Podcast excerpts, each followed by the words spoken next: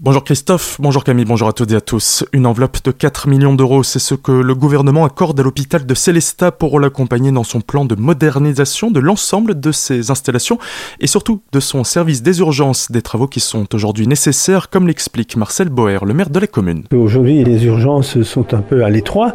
Ça s'est encore révélé notamment par rapport à la crise sanitaire qu'on a connue. Pourquoi ? Parce qu'on pouvait difficilement scinder les deux flux de malades, de patients qui sont venus, soit les covidés et les autres. Donc on s'est rendu compte que ça pose effectivement des problèmes. Et puis on a aussi des lits qui sont trop peu nombreux. C'est une structure qui demande à être complètement restructurée vu qu'il y a tellement de visites et de passages aux urgences à Célestin. Et en complément, notamment de ces quatre millions, il est prévu que l'A R S rajoute également quatre millions pour qu'on puisse faire des investissements conséquents aux urgences à l'hôpital de Célestin. Des propos recueillis par Solène Martin. Une extension de l'hôpital avec un nouveau service des urgences est prévue. Le montant de ces travaux qui devraient débuter en milieu d'année prochaine est estimé à huit millions d'euros. Un appel est lancé pour la huitième édition du Slow Up qui se tiendra le cinq juin prochain. Afin que celle-ci se déroule dans de bonnes conditions, des signaleurs sont recherchés en nombre dans chacune des onze communes du dispositif. Les précisions d'Olivier Solaire, présidente de l'association organisatrice et maire de Chervillers. Nous pensons accueillir l'équivalent de quarante-quatre mille visiteurs. C'est en tout cas le chiffre qui a été connu ou publié après l'édition de deux mille dix-neuf. Pour pouvoir accueillir tant de monde, il faut un dispositif de sécurité digne de ce nom-là. Et en deux mille dix-neuf, nous avons accueilli ces quarante-quatre mille visiteurs grâce aux mille signaleurs répartis sur les onze communes du parcours du Slow Up. Donc effectivement, chaque commune, chaque association dans nos différentes communes, mais pas que les associations, sont tenues de fournir un certain nombre de signaleurs. Donc il faut se rapprocher des services de la mairie de chacune de nos communes pour pouvoir se déclarer signaleur. Les signaleurs peuvent aussi venir d'autres communes que celles présentes sur le dispositif. Une seule condition est demandée, être titulaire du permis de conduire.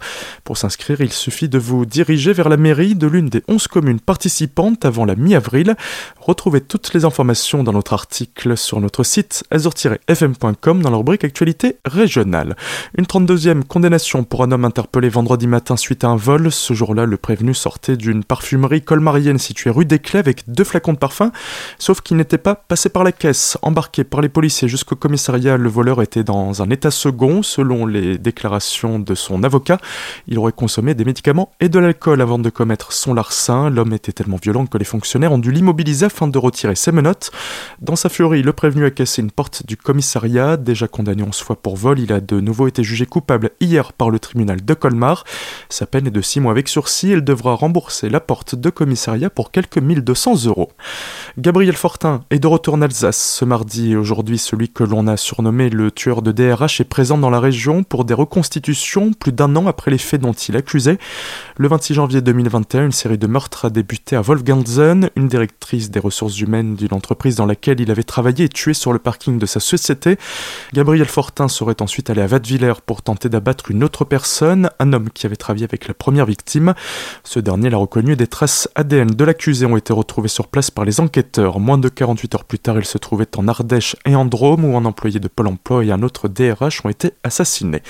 Et on termine avec une bonne nouvelle. Le festival de jazz de Münster fait son grand retour après deux années d'absence du vingt-sept au vingt-neuf mai prochain. Une trente-quatrième édition entre concerts, séances de cinéma, expositions, conférences, randonnées gourmandes et sonores ainsi qu'un repas musical. Les régionaux de l'étape, tout comme les touristes, sont invités à partager des moments culturels et conviviaux dans une démarche qui se veut autant épicurienne que familiale.